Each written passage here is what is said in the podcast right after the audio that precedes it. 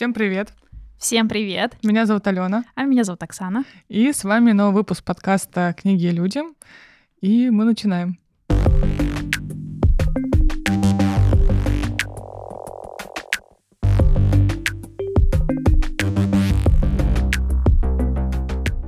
Оксана, скажи, пожалуйста, какие у тебя ассоциации со словом «солнце»?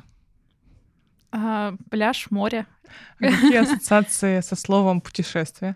Пляж, море, иногда горы. А какие ассоциации со словом «топор»? Ну, естественно, естественно, дрова. Не-не, Раскольников, конечно. Раскольников. Мне кажется, что это... Когда ты слышишь это слово, хоть, может быть, оно не часто встречается в нашей жизни, у нас есть литературная отсылка. И сегодня мы разберем одно из популярных произведений в русской классике. Это «Преступление и наказание». Ура! Это, ну, кстати, одно из моих, мне кажется, таких прям... ну, не любимых, скажем так, а те, которые я очень высоко ценю, потому что я Достоевского обожаю просто. Да что ты высоко ценишь? «Преступление и наказание». Просто, знаешь, я прочитала его...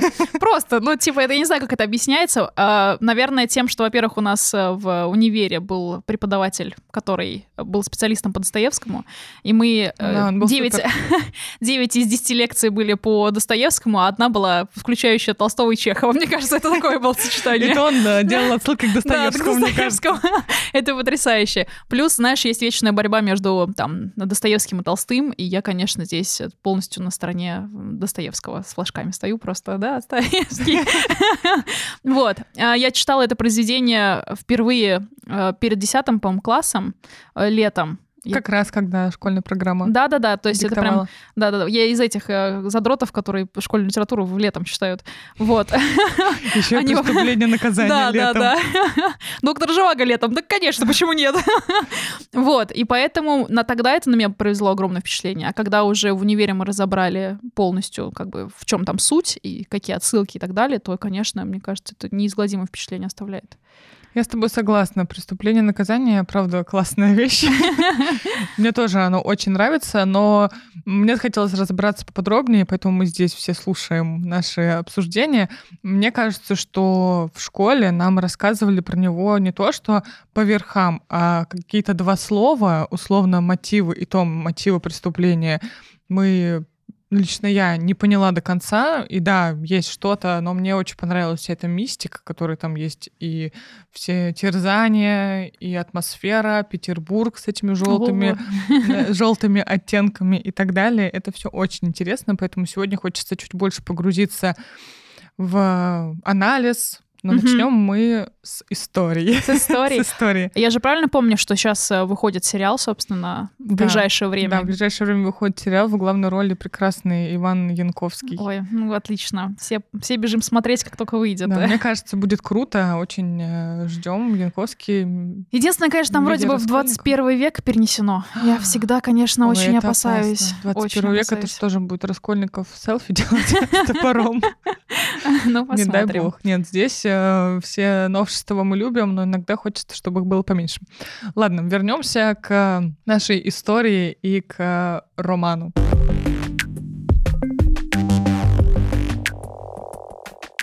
Итак, начнем с исторических фактов, которые, возможно, нас шокируют, либо будут просто интересными. Итак, вообще Достоевский мог не написать этот роман, потому что его чуть не казнили. Достоевский был, на самом деле, бунтарем. Известный факт это или нет, но для меня это было открытие. Потому что у него были проблемы и с деньгами, и с э, казнями. И вот как раз-таки... Проблема с казнями многочисленными. Что не день, то казнь. Ну, если вообще надо сказать, то да. Проблема, проблема с казнью. И однажды Достоевский познакомился с молодыми умниками, которые очень любили поговорить о страданиях крепостных крестьян и системе, которая позволяла богатым землевладельцам издеваться над своими работниками. И разговоров было много, и вот они все договорились и доигрались. И писатели вместе с этими членами кружка арестовали и по подозрению в революционной деятельности. Уже тогда ему был, Достоевскому тогда был а, подписан смертный приговор, и его за эти все приколы, приколы. заключили в тюрьму. Он несколько месяцев там провел, и вот после того, как ему озвучили смертный приговор, Достоевского приводят на городскую площадь, чтобы расстрелять. Угу. И в последнюю минуту император а, дает приказ, что его дает приказ о помиловании и отправляет на каторгу. Эта история Достоевского на Достоевского произвела большое впечатление, и после этого он стал очень сильно религиозен и стал много думать о нравственных вопросах. Лично для меня этот факт э, открыл все двери в мир Достоевского, и стало понятно, почему он так много думает о Боге, да. Потому что, мне кажется, ассоциация, вот у тебя ассоциация со словом «солнце» — это пляж и вода. А когда мы говорим слово «Достоевский», это всегда сразу «О, понятно, это все ваша религия» и так далее. Вот этот факт здесь, наверное, не могу его понять, но могу представить, что такие ситуации действительно переворачивают человеческое сознание. Дальше интереснее. Так. Он снова чуть не сел в тюрьму, когда писал книгу. Но здесь... во всем были замешаны деньги.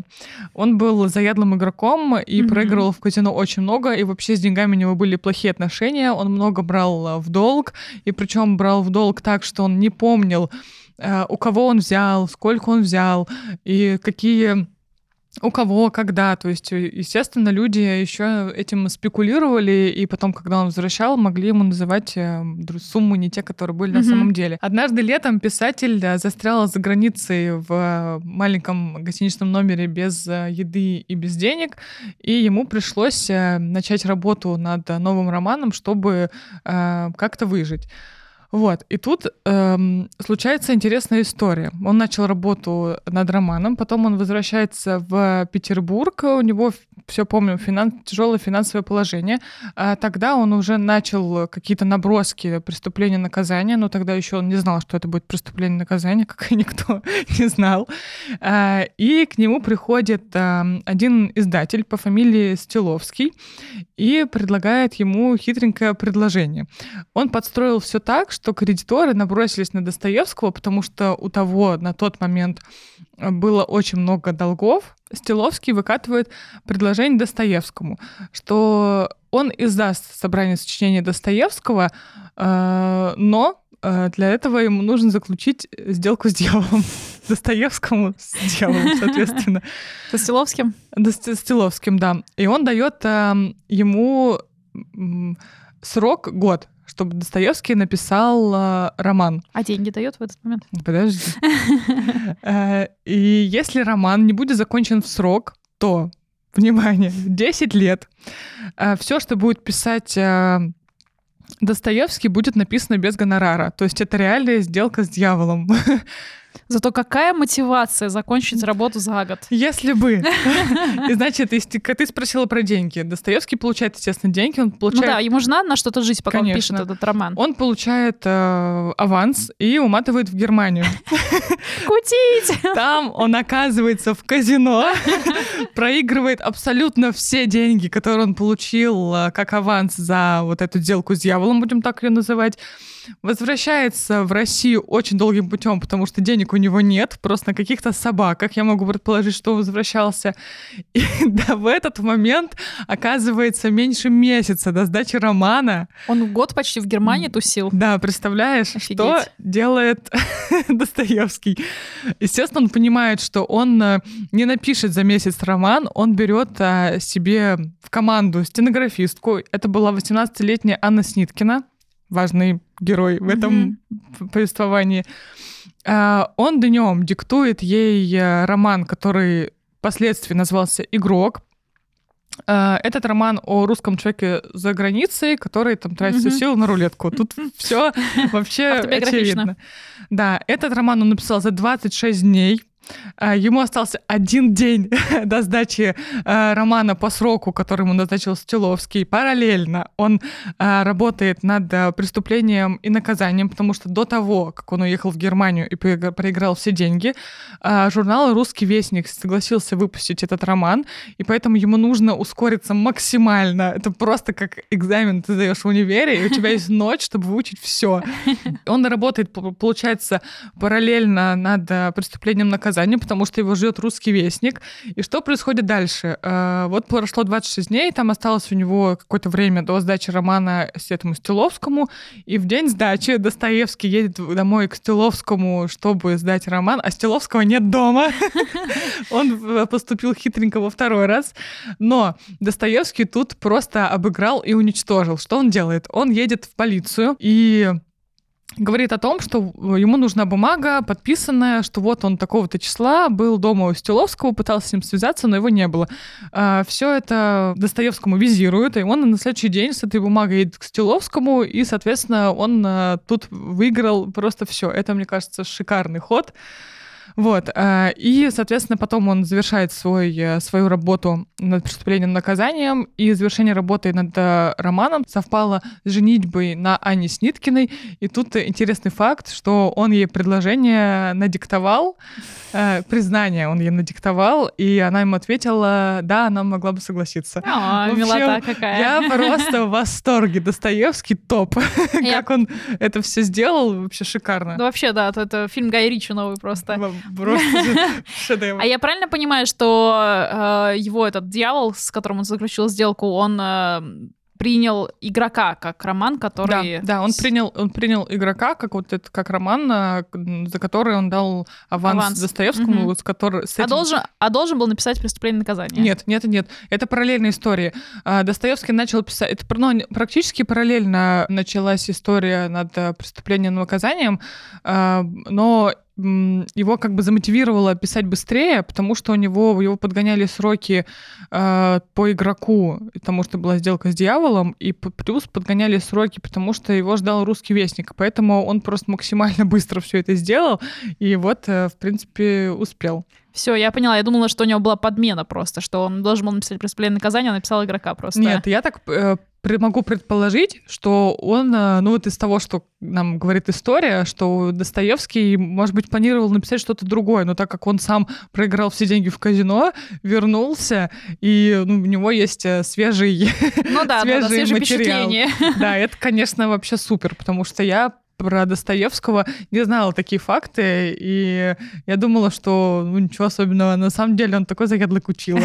Это класс. Я читала дневниковые записи его жены, и там, конечно, были все время истории про то, что, значит, Фёдор пришел, попросил у меня, значит, столько-то денежку, такую-то денежку, вот. Сказал, что вернет, обязательно отыграется, вот. Пришел пустым, попросил еще денежку. И вот эта бесконечная история, что он одалживал просто из, ну, как семейный казан, и у жены постоянно деньги, это, конечно, ну, это такая прям зависимость, конечно, да, полная. Да, это, это правда. Ну, да, то, что он даже не помнил, какие он сумму у кого брал, и все эти карточные шулеры его обманывали.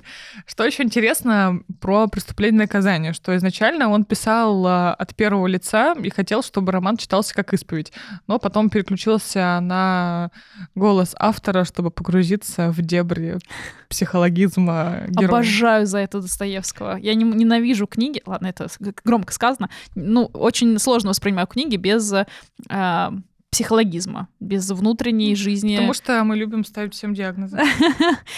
В том числе, вот. Но в то же время, конечно, когда ты не погружаешься в внутренний мир героя, это сложно, потому что ты, опять же, читаешь как какую-то... Ну, здесь у тебя пространство погрузиться во внутренний мир героя, просто хоть погружайся. Возьму костюм для дайвинга. Просто подумай. Раскольников не случайно использует топор как орудие убийства. Мне кажется, что это довольно... Мы прям сразу так переключились на роман, да? Да. Резко. Ну, погнали. Что тянуть? И топор, это, мне кажется, очевидно, почему он это взял, потому что это главный, один из главных инструментов русского народа и символ труда, поэтому здесь использован топор. Но лично у меня были мысли по этому поводу в школе, я еще помню, размышляла, почему топор и зачем вообще это нужно. Ну, тут, наверное, это правда все э, понятно. Ну, тут, мне кажется, такое более э, есть простое объяснение, какой еще может быть инструмент у э, бедного студента, не, не найдет же он пистолет, не выкупит палка. его. Палка. Попробуй-ка убей старуху палкой. Сколько нужно сил приложить для этого? Топор как-то более практичный, вот, в этом смысле. Ну, в общем, да, мне кажется, что просто других методов, других способов орудия, ну, как бы... Методов, способов. Все, запуталась. Да, способы. Ну, скажи об этом школьной практике, это всегда понятно. Имя героя тоже не было взято с потолка. Фамилия Раскольникова отсылает к расколу в Русской православной церкви семнадцатого века, конечно же, потому что Достоевский был... Конечно же, это же очевидно. Нет, конечно же, потому что Достоевский был ярым любителем христианства, и поэтому он включал православные символы в книги. Вот Раскольников самый, мне кажется, главный символ. Как раз еще, если порассуждать дальше, раскол, топор, и все, все сложилось. И роман, когда вышел, он понравился далеко не всем, естественно, хотя э, критика говорит про два мнения, что сначала его обхаяли, что он не всем понравился, но с другой стороны, э, друго, другое мнение критиков, что роман приняли нормально, но не сразу. Что mm-hmm. сначала все прочитали, подумали, что не очень, а потом вникли и уже нормально восприняли. Поэтому здесь мнение такое э, двойственное.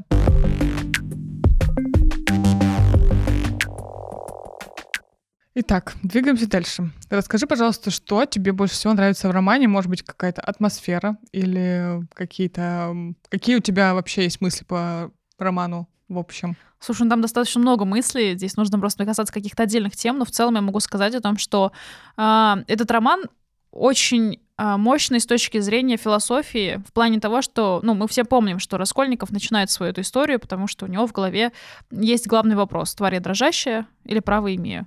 Вот. Здесь вот этот вопрос превосходства, собственно, над людьми каким-то определенным слоем, да, который в глазах и в мыслях Раскольникова э, относится как раз к тварям дрожащим, к которым он относиться не хочет. И здесь э, Достоевский очень круто, мощно, глубоко показывает, э, насколько такое мнение может быть э, неправильным и опасным. Вот. И мне кажется, людям надо почаще перечитывать «Преступление и наказание», чтобы как бы ставить самого себя на место и не, не зазнаваться. Ну, да, такой... ну, если перенос, опять же, на какие-то жизненные вещи на, на, делать. Наполе- наполеоновский э, синдром. Синдром, да-да-да. А как тебе... Находила ли ты, когда читала, какие-то детективные моменты? Считаешь ли ты вообще, что это детектив, или тебе кажется, что... Ну, это же опять эта история с перевёрнутым детективом, что мы в самом начале знаем убийцу, и в самом начале знаем, почему... Вот.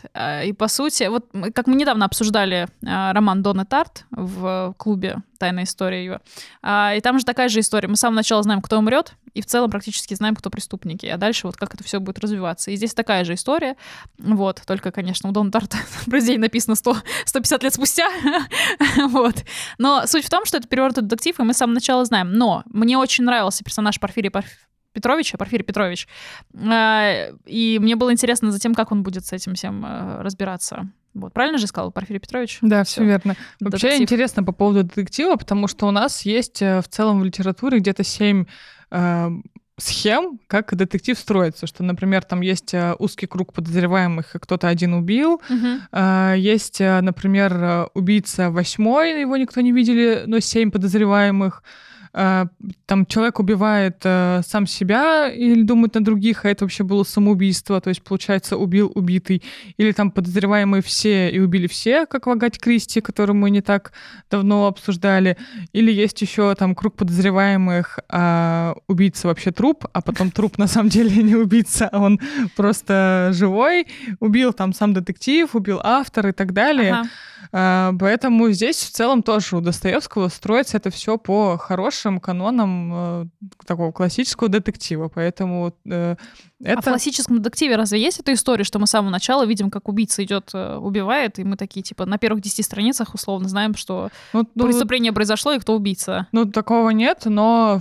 Хотя, если порассуждать, мне кажется, что Достоевский тогда мог сломать систему, и все классические детективы, все, все схемы классических детективов э, ему не подвластны. Поэтому, наверное, здесь он э, больше выявил еще какую-то одну детективную историю. Но это вот эта история с перевернутым детективом. Это тоже есть отдельное направление жанра. Просто я не знаю, кто родоначальник, но суть как раз в том, что мы с самого начала знаем, кто убийца и как совершено преступление, а дальше, получается, автором закладывается какая-то другая мысль. То есть Достоевскому важно было написать не детектив как таковой, а именно показать душевные терзания преступника. Но он сто процентов не писал детектив как детектив, то есть как, например, делает Агата Кристи, которая нарочито пишет детективную историю, что ей важно разгадать все эти тайны с Эркюлем Пуаро. Здесь, конечно, это все не так. Просто у Достоевского получился, мне кажется, детектив, в котором ты гадаешь, что, почему и зачем. То есть есть какой-то вопрос, который проходит красной нитью, там, зачем он пошел убивать, и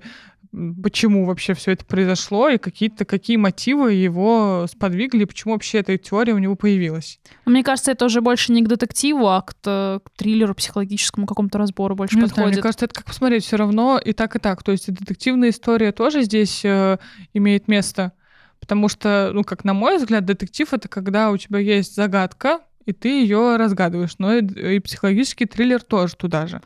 Какая, за какую загадку разгадывал, разгадывали мы? Мы разгадывали загадку, почему вообще появилась эта теория Раскольникова, и зачем он пошел убивать старуху. Ну, то есть за его... Причины, в общем. Да, за его вот, эти, вот этой теории, которую он написал, за этой пробой. Тварь ли я дрожащая или право имею, это же не просто так взято с потолка. То есть за этим же стоит... Своя философия, все да, правильно. Что-то, вот поэтому и разгадываем. Пришли ли mm-hmm. мы к этому в кон- конце? Вопрос. Скорее всего, нет. Но нет, есть, мне кажется, можно до этого, можно об этом порассуждать. Итак, по поводу теории. Кстати говоря, какие у тебя мысли по этому поводу? Почему вообще произошла вся эта теория? И откуда, я думаю, что я сначала с удовольствием началось? Послушаю тебя, а потом уже порассуждаю на эту тему. Хорошо. Раскольников идет убивать старуху. И эта старуха нам нарочито рисуется как э, очень неприятная, склизкая. И еще э, Достоевский очень много раз э, использует э, букву «С». Например, склизкие волосенки, масло там было использовано много раз, склизкий снурок, свист. Все это сопровождает описание старухи, и создается какое-то такое демоническое существо. Плюс мы знаем, что эта старуха э, тиранит свою сестру Елизавету. Но вообще, это же старухе всего сорок пять лет. Да, ключевой факт, что старуха-то не старуха на самом деле. Да, то есть здесь вот этот ее возраст немножко разбивается, все это описание. И то есть тут как бы и есть отвратительная старуха, которую там собирается убивать Раскольник, но... Тем не менее, что как будто бы эту старуху нельзя убивать, ну просто потому, что убивать людей плохо. Хорошая логика.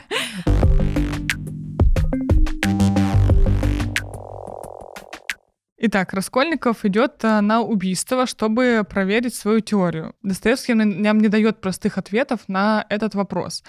Что мы помним? Раскольников приезжает из провинции в Петербург и сталкивается с несправедливостью, которую переживает очень болезненно. Что мы помним про Петербург того времени? Там есть социальные противоречия, потому что есть все эти великолепные дворцы, кареты, а чиновники не то что себе карету взять в аренду не могут. Им едва хватало в те времена на чай и немного хлеба. А окраины в те времена жили еще хуже, естественно. И тогда именно в Петербурге придумали сдавать не просто квартиру, не просто комнату, а придумали сдавать угол. Если мы вспомним, то семейство Мармеладовых так примерно и жило, что да. Они отгораживались э, от других лишь шторкой. То есть это иллюстрация вот этой несправедливости о социальном расслоении, из-за которого фрустрировал Раскольников. Дальше. Опять у него случается несправедливость. Он хотел жениться. И хотел он жениться еще на девочке, которой... которую обделили красотой, и он рассуждал, что вот он вроде бы выбрал там себе какую-то спутницу, но почему Бог с ней так несправедлив, и он об этом думает. А, плюс он постоянно жертвует собой, хочет спасти других, чтобы мир стал а, лучше. Потом там еще был эпизод с девушкой, на которую а, хотел а, напасть прохожий. Интересный факт, что Раскольников хотел ей помочь, потом еще э, посмеялся над э, собственным жестом и сказал, что ладно, все это э, не нужно так [S2] Угу. [S1] Делать. Вот. Дальше он э, пытается вот этой дорогой идти, всем помогать, э, пытается жертвовать собой, э, но у него не очень э, получается, и в какой-то момент он задается вопросом, что если он не может изменить мир такими способами, то как же ему примириться вообще с действительностью? И что он думает? Что если нельзя жертвовать собой, то надо попытаться жертвовать другим.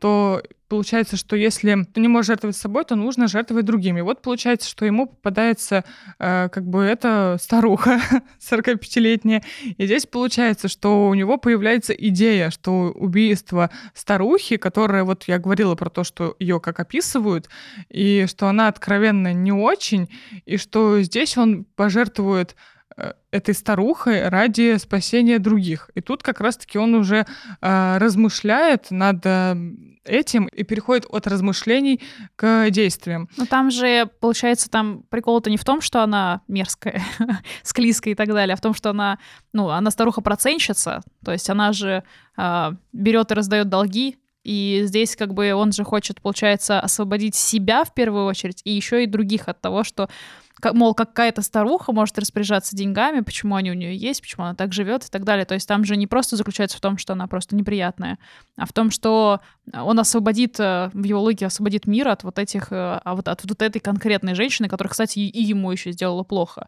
То есть там же такая суть больше.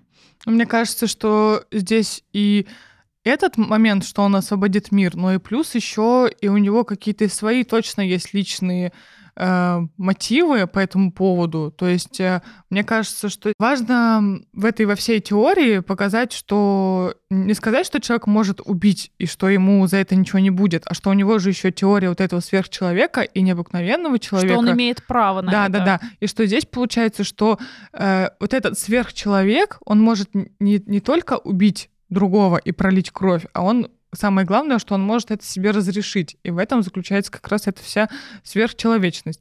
Еще интересный факт, который можно отметить, что Раскольников рассказывает свою теорию э, Порфирию Петровичу, и Порфирий Петрович над этим э, как бы смеется и иронично и к этому относится, ее специально упрощая. Вот этот прием Достоевского, который он использовал, чтобы специально показать, что какая-то важная теория в сознании другого человека, а другой к ней может относиться так, как бы не очень. Хотя теория для Раскольникова такая прям очень э, основополагающая. Раскольников, он э, верит в эту свою идею, то есть он сам такая исключительная личность, и с этой, со всей идеей он готов на все. То есть здесь, мне кажется, еще у него эта идея его превращает в какое-то одержимое, болезненное существо, потому что, если мы вспомним, он после всего начинает болеть. То есть он не только мучается морально, но у него еще есть и физические недуги, и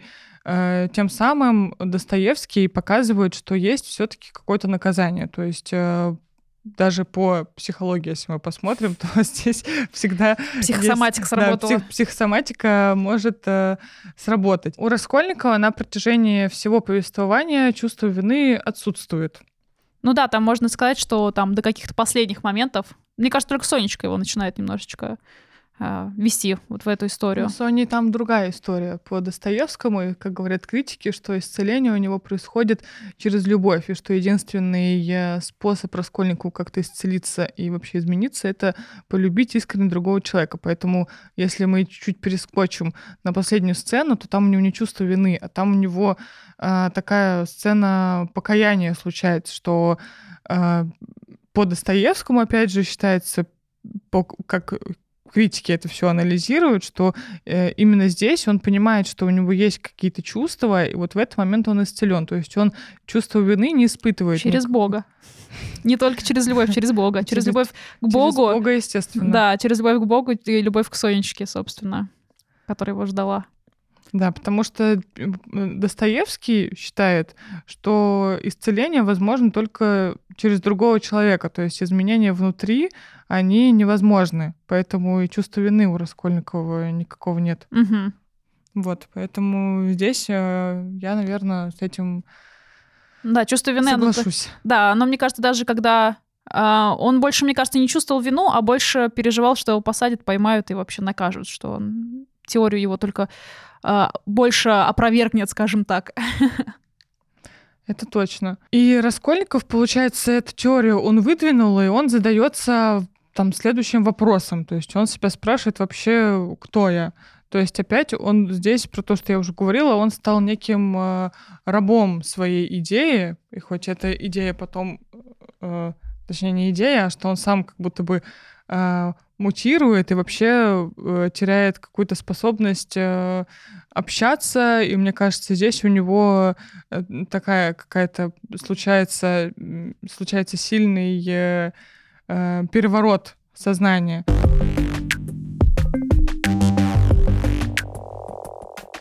А я знаю, кстати, что в теме... Ну, среди исследователей есть такая тема, и в целом она часто подтверждается, что в романе «Преступление и наказание» очень а, четко подчеркиваются а, двойники Раскольникова, что у него есть двойники, которые раскрывают какие-то свои. То есть если Раскольников, например, в конце концов идет к очищению, к прощению и так далее, то... Мне кажется, что Раскольников не пришел ни к какому прощению. Ну, как бы будем ориентироваться на то, что говорят какие-то исследователи, что он, как бы отбыв наказание, он... там, э, читая, возвращаясь к религии, он все-таки каким-то образом очищается. Вот. Но есть и двойники в романе, то есть, которые не очищаются и которые несут полностью наказание. Вот с этой историей как?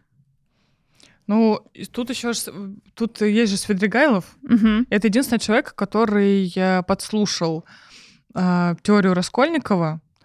И он еще такой... Мне, мне к этому персонажу отношение такое, что он такой червяк, который еще и стул подставил, чтобы все это подслушать. И потом еще и сам, получается, покончил с собой. Ну, там же это не просто так все, там связано же с тем, что э, с расходом с женой, с, по сути, с педофилией и прочим. То есть это же такой внесет очень э, яркий... налет на его образ, что ну, он же не просто так с собой покончил, это же с чем-то связано.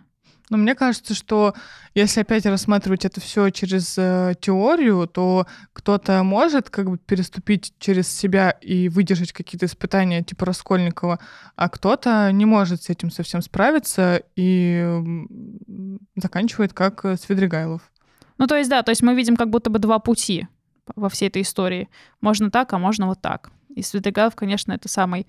Ну, там много плохих персонажей, но Свидригайлов, конечно, это прям один из но самых... Здесь, мне кажется, путь есть такой, что ты можешь либо себя как-то уничтожить и воссоздать заново, либо ты себя уничтожишь, и все это закончится плохо. То есть и в этом романе, и вообще в целом. То есть, мне кажется, тут вариантов других нет. Угу. Но тут еще я знаю, что самоубийство по Достоевскому, так как мы все равно помним о том, что у нас есть христианство в рукаве, то самоубийство — это в общем грех, но по Достоевскому не грех, потому что это начало пути какого-то возрождения. Блин, не уверена, что с Свидригайлова именно это.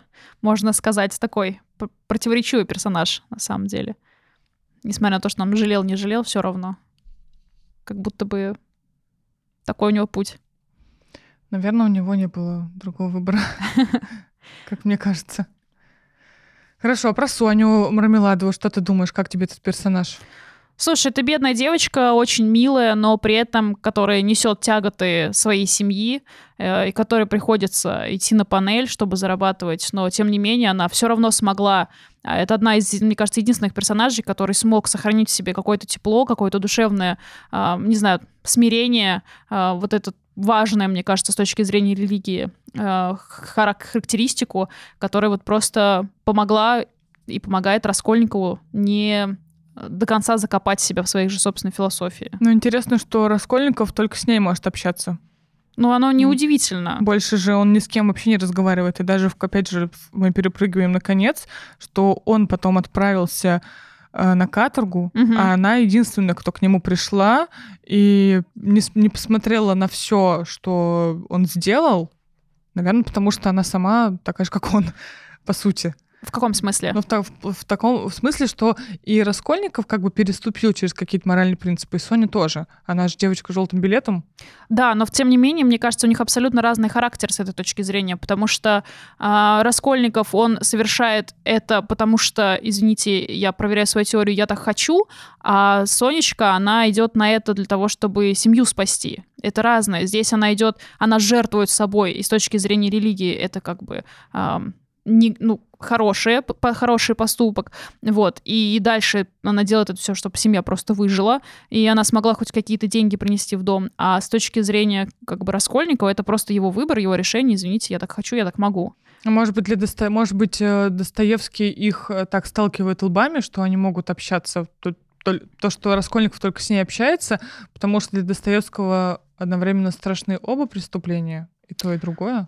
Не знаю, я бы здесь, наверное, не согласилась, потому что мне кажется, что э, Соня его понимает, и за счет этого она как бы э, может с ним общаться. А еще, наверное, потому что э, просто она не осуждает Раскольникова, она принимает его. И независимо от того, там, знает она в, тот, в какой-то конкретный момент или нет, это человек, который э, с истинно христианским просто прощением приходит к Раскольникову, полностью прощает, полностью понимает, э, она готова его принять, и в целом это она говорит ему, что вот есть Бог, есть как бы прощение, существует смирение, существуют такие вот вещи. И мне кажется, что просто Сонечка введена здесь для того, чтобы Раскольников э, смог сойти с того пути, который он выбрал. То есть она как его, как лучик света, который ведет его в правильную стезю. Не знаю, как будто бы Раскольников никуда не сошел, он все равно... как шел с этой теорией, так и пришел. То есть только в конце, то, что он там опять, я к концу отсылаю, что он там падает в ноги Сони. Опять же, если по Достоевскому, то здесь наступает у него исцеление, что ну без вот падения да, нельзя подать, типа, понять истину. В этом и прикол, что он к этому приходит в первую очередь благодаря Соне, во вторую очередь благодаря тому, что его наказали, он понес свое наказание, и в третью очередь благодаря религии. Мне кажется, здесь такие пути. Но мне нравится еще теория, которая может быть, что и как будто бы они равны, и что поэтому они могут э, понять друг друга, что и один с преступлением, и вторая тоже дошла до какого-то до какой-то определенной до определенного дна, поэтому они вместе соединились. Может быть, может, может быть, быть и так, да. Еще интересный факт, который я должна озвучить, про Порфирия Петровича. Как ты к нему относишься? Что ты про него думаешь? Я уже говорила, что это для меня просто топ-персонаж. Мне очень интересно. Плюс это роль детектива, который пытается расколоть преступника. И это может выглядеть как там тоже какой-то классный детектив. Я не знаю, там, пятый сезон настоящего детектива, где раскрывается, как Порфирий Петрович... Мы, короче, увидим со стороны Порфирия Петровича раскрытие преступления, где убили, извините, двух женщин ни за что не про что, и где нужно понять вообще, что произошло, и как движет, какой психологией движет преступник. То есть здесь это очень классный персонаж, который тоже с какой-то точки зрения выводит просто-напросто Раскольникова на чистую воду. Там, если я не ошибаюсь, же есть какой-то момент, в котором Порфирий Петрович уже очевидно понимает, что это Раскольников сделал. Да, это единственный но... человек, который его понимает. Да, но доказать ничего не может. Угу. Это тоже очень интересный подход. Да, но тут интересный факт, опять же, как считают критики, как это считается в литературоведении, что Достоевский часто добавляет свою личность в свои романы. И вот Порфирий Петрович — это как раз-таки сам Достоевский. То есть если вспомнить описание персонажа, что у него там был болезненно желтый цвет лица, высокий лоб и постоянное курение, то это Порфирий Петрович.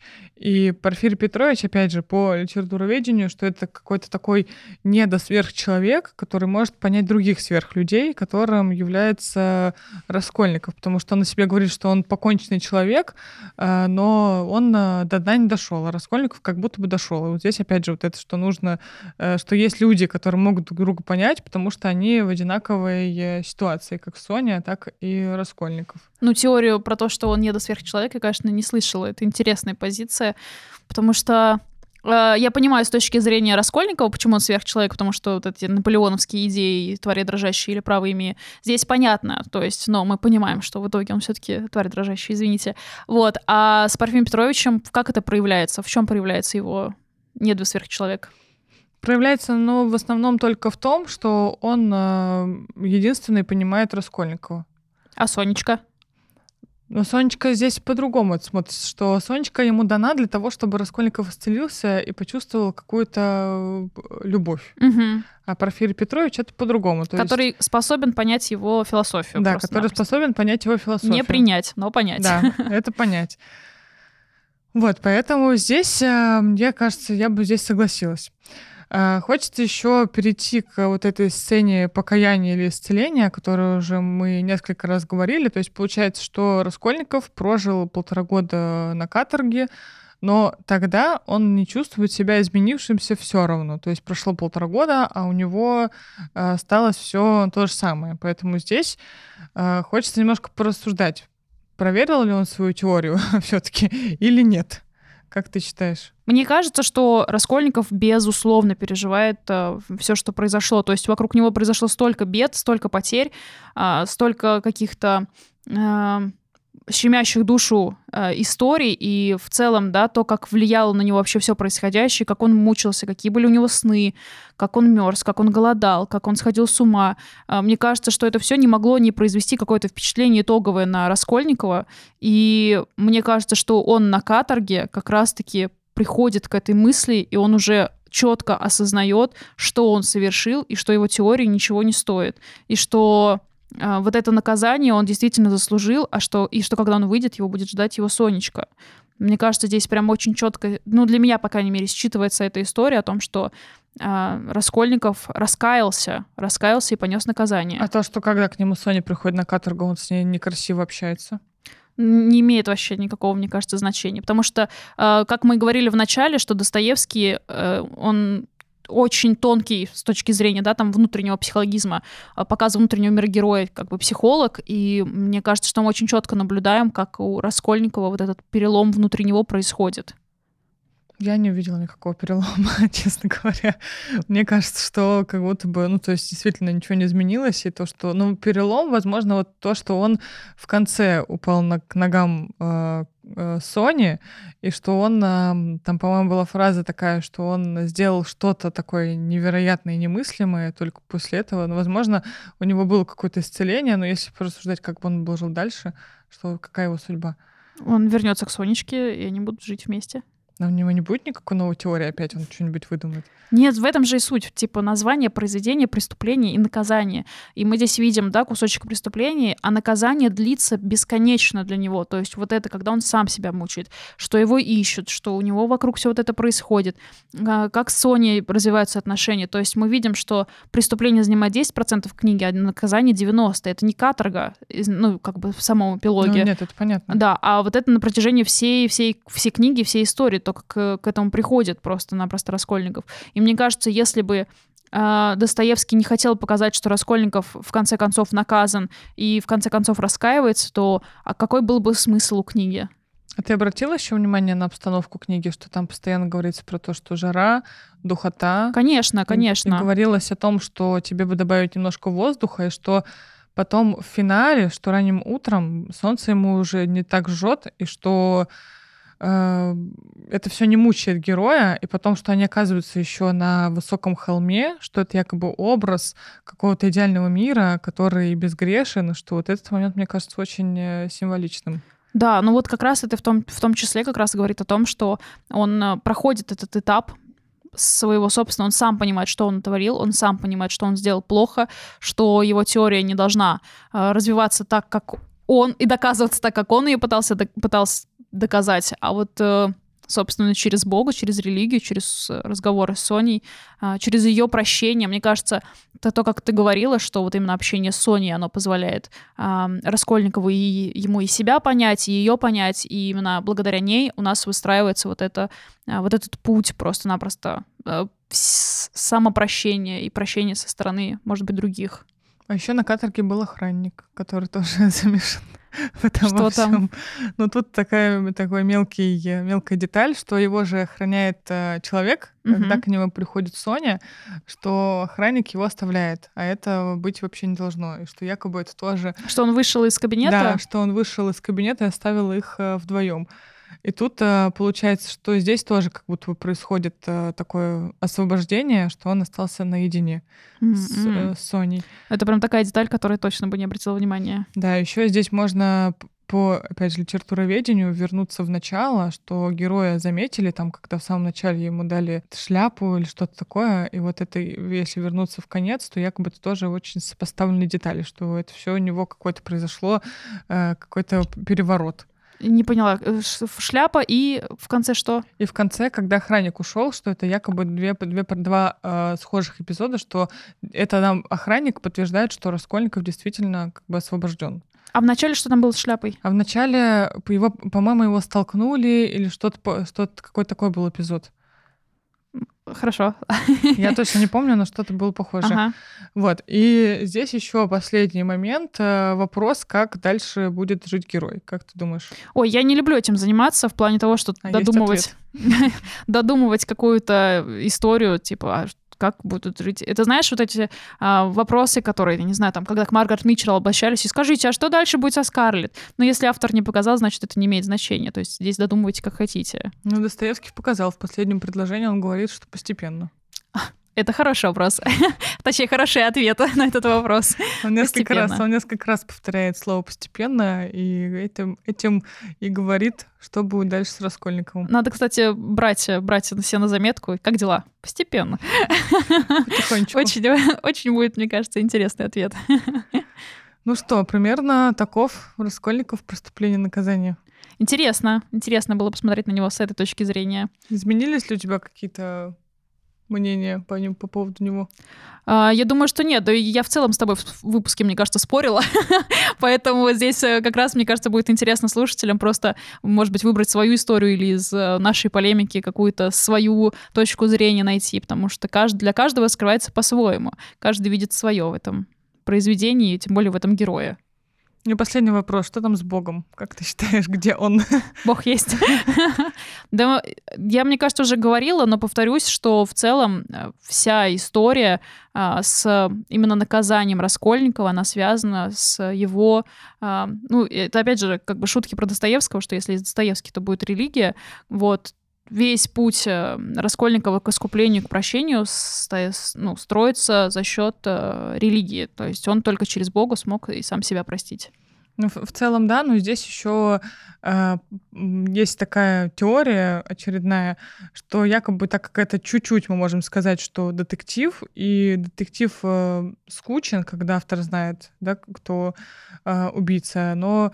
Читатель. Да, читатель, да, знает, кто убийца. И здесь, получается, у нас, как у Агаты Кристи, что мы решаем моральную проблему. И тут мы ищем как бы не преступника, а мы здесь преследуем Бога. Ну, в целом, это то же самое, mm-hmm. что ты и сказала, это просто можно назвать другими словами.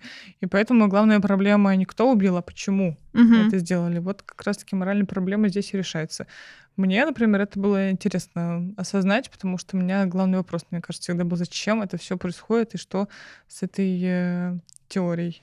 Мне кажется, что в целом это достаточно легко считывается в произведении Достоевского. Это прям хорошее, хорошее раскрытие происходит. И как, и почему, и зачем, и для чего, и что будет в итоге с главным героем. У него все будет постепенно. Да. Ну что, с вами был подкаст «Книги и люди». Меня зовут Оксана. Меня зовут Алена. Спасибо, что слушаете нас. Надеюсь, что «Преступление и наказание» для вас предстало немножко в другом свете, и вся эта замечательная теория стала понятна чуть больше. Приходите на встречу книжного клуба «Лама», ставьте нам лайки, ком- оставляйте комментарии. Мы теперь есть еще и ВКонтакте. Так что заходите, и будем рады вашим оценкам и комментариям. До новых встреч, пока! Пока!